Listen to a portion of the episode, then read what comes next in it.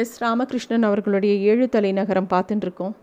அதில் போன தடவை நம்ம பார்த்தது என்னன்னாக்கா அச்சித்தன் வந்து பிகாவை காப்பாற்றிடுறான் கண்ணாடிக்கார தெருலேருந்து நாற்பது பேர் வந்து அச்சித்தனுக்கு உதவி பண்ணுறாங்க அஜிதன் மயங்கி கிடக்கிறான். அவன் கண்ணை முழிச்சு பார்க்கும்போது பிகாவும் காப்பாற்றப்பட்டிருக்கான் அவனையும் காப்பாற்றிடுறாங்க அவங்க எல்லாரையும் பார்த்த உடனே அவனுக்கு ரொம்ப சந்தோஷமாக இருக்குது அவங்க எல்லாரும் அச்சித்தனை பார்த்து நீ வந்து தப்பிச்சிட்ட அப்படிங்கிறத சொல்கிறாங்க அப்போ அச்சித்தன் வந்து நீங்களாம் நிஜமாவே கண்ணாடிக்கார தெருக்குள்ளே இருந்தவங்களா?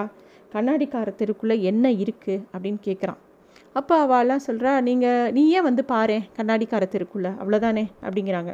அச்சித்தனுக்கு ரொம்ப உற்சாகமாக இருக்குது எப்படி கண்ணாடிக்கார தெருக்குள்ளே வருது? அப்படின்னோடனே அவங்க அவனுடைய காதில் ஒரு ரகசியத்தை சொல்கிறாங்க அப்போ அந்த இடத்துல எலியும் வந்து நானும் வரலாமா? அப்படின்னு கேட்டோடனே ஓ தாராளமாக வரலாமே அப்படின்னு சொல்கிறாங்க அப்போ வந்து அச்சித்தன் ரொம்ப வருத்தமாக சொல்கிறான் மாணி தான் எங்களை விட்டு பிரிஞ்சு போச்சு. என்ன பண்ணுறதுனே தெரியல. அப்படின்னோடனே கவலையே படாத அச்சிதா மாணிக்கு வந்து எப்பயுமே மனுஷங்களை ரொம்ப பிடிக்கும். அது கண்டிப்பாக திரும்பி வரும். அது கண்டிப்பாக உன்னை வந்து சேரும். கவலையே படாத. அப்படின்னு சொல்கிறாங்க அதுக்குள்ளே பிகாவும் முன்னாடி மாதிரியே உருமாறி ஒரு பட்டாம்பூச்சி மாதிரி பறந்துட்டுருக்கான் இதெல்லாம் நிஜம்தானான்னு அஜித்தனால் நம்பவே முடியல. சரி கண்ணாடிக்கார தெருக்கிட்ட போகும்போது பார்த்தா கண்ணாடிக்கார தெரு பழையபடி ரொம்ப பளபளன்னு முன்னாடி மாதிரியே பழைய பொலிவோடு இருந்தது. ஆனால் அதோட நுழைவாயிலில் மட்டும் ஒரு பெரிய செவுரு கருங்கல் கதவோட உருவாகி இருந்தது அது சின்ன சாவித்துளை மாதிரி ஒரு ஓட்டையை தவிர அங்கே ஒன்றுமே இல்லை. எல்லாருமே கண்ணாடிக்கார தெருக்காரங்க எல்லாரும் கண்ணாடிக்கார தெருக்குள்ளே போயிடுறாங்க. இந்த விஷயம்லாம் தாத்தாவும் பாட்டியும் நடந்த விஷயங்கள் எல்லாம் கேட்டு நம்பவே முடியல. அவங்க ரெண்டு பேருக்கும் எல்லா விஷயத்தையும் அச்சித்தன் சொல்கிறான் தாத்தாவுக்கு தன்னோட விருப்பமான மானி திருப்பியும் காட்டுக்குள்ளே போயிடுத்தேங்கிறது ரொம்ப வருத்தமாக இருக்குது பாட்டி வந்து அவன் அச்சித்தன் கையில் நிறைய பரிசு பொருளை இருக்கிறதெல்லாம் பார்த்த உடனே அச்சி கண்ணாடிக்கார தெருக்குள்ளே வசிக்கிறவங்கலாம் ரொம்ப நல்லவங்க. நீ அங்கே போகும்போது என்னையும் கூட்டின்னு போ. என்ன? அப்படின்னோடனே கண்டிப்பாக கூட்டின்னு போகிறேன் பாட்டி அப்படின்னு சொல்கிறான் அச்சித்தன் அன்றைக்கி மத்தியானம் வரைக்கும் எல்லாரும் பேசி சிரித்து சந்தோஷமாக இருக்காங்க. திடீர்னு வானம் இருட்ட ஆரம்பிக்கிறது.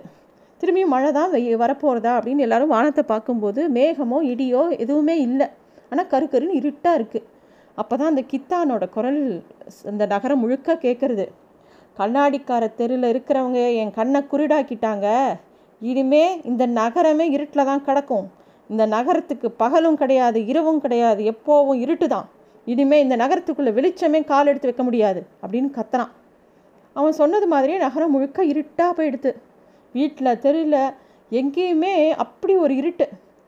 விளக்கு வெளிச்சம் எங்கேயாவது விளக்கு வெளிச்சம் ஏதாவது இருந்தால் கூட அடுத்த நிமிஷம் அந்த இடத்துல இருட்டாக ஆறுது.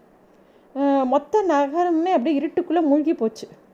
அந்த கதை சொல்லிகள் மூணு பேரும் நகரம் எங்கும் சுற்றி சுற்றி மக்களை வந்து பார்த்து நீங்கள் எல்லாரும் கதை சொல்லுங்கள் ரெண்டு பேரோ மூணு பேரோ ஒன்றா உட்காந்து உட்காந்து ஒரு கதை சொல்லுங்கள் எந்த இடத்துலலாம் கதை சொல்கிறீங்களோ அந்த இடத்துலலாம் வெளிச்சம் வரும். ஒளி குமிழ்கள் வரும் அந்த இடத்துக்கு. அது மூலமாக இந்த நகரத்தை திருப்பியும் வெளிச்சமாக்கலாம் அப்படிங்கிறத சொல்லி கொடுக்குறாங்க அந்த மூணு கதை சொல்லிகளும். அவங்க விருப் விருப்பப்பட்ட மாதிரி நகரம் முழுக்க அங்கங்கே சிறுவர்கள் பெண்கள் ஆண்கள் எல்லாம் கூட்டம் கூட்டமாக சேர்ந்து கதை சொல்ல ஆரம்பிக்கிறாங்க. கதையிலேருந்து வர வெளிச்சம் அப்படியே எல்லா பக்கமும் பரவுறது. வீடு தெரு எல்லா பக்கமும் வெளிச்சம் வருது. அச்சித்தன் தனக்கு தெரிஞ்ச கதையெல்லாம் சொல்ல ஆரம்பிக்கிறான். அதனால எப்போவுமே அங்கே கதையோட வெளிச்சம் எல்லா பக்கமும் இருந்துகிட்டே இருக்குது இருட்டை போக்கணும்னா என்ன பண்ணணும்? கதை சொல்லணும் அப்படிங்கிற ஒரு விஷயம் அந்த ஊரில் பரவலாக வர ஆரம்பிக்கிறது. மானிய பறந்த பிரிஞ்சு போன துக்கம் அது பறந்து போச்சே அப்படிங்கிற வருத்தம் எல்லாமே வந்து ஒரு பக்கம் அஜித்தனுக்கு மனசில் ஓரமாக இருந்துகிட்டே இருக்கானா ஒரு நாள் கதை கேட்டு கதை கேட்டு ருசியாக போன அந்த எலி அதுவும் எல்லாருக்கும் கதை சொல்ல ஆரம்பிச்சிடுது. அதனால் அங்கே எல்லா பக்கமும் வெளிச்சம் பரவவும் ஆரம்பிச்சிடுது அந்த இருளை பற்றின பயம் எல்லாருக்கும் போயிடுது சொல்ல சொல்ல முடிவடையாத கதைகளிலிருந்து உருவான வெளிச்சம் தீராமல் சுரந்து கொண்டே இருந்தது. இதனால் கதைகளின் வெளிச்சம் நகரமெங்கும் ஒளிப்பூச்சிகள் போல பறந்து கொண்டே இருந்தன. அப்போது ஏழுதலை நகரம் காண்பதற்கு வியப்பாகவே இருந்தது. இதுதான் ராமகிருஷ்ணனோட எழுத்தலை நகரம்ங்கிற நாவல். இது முடிஞ்சு போச்சு. இது வரைக்கும் நம்ம நிறைய எபிசோடில் இந்த கதையை சொல்லி முடிச்சிருக்கோம். நன்றி.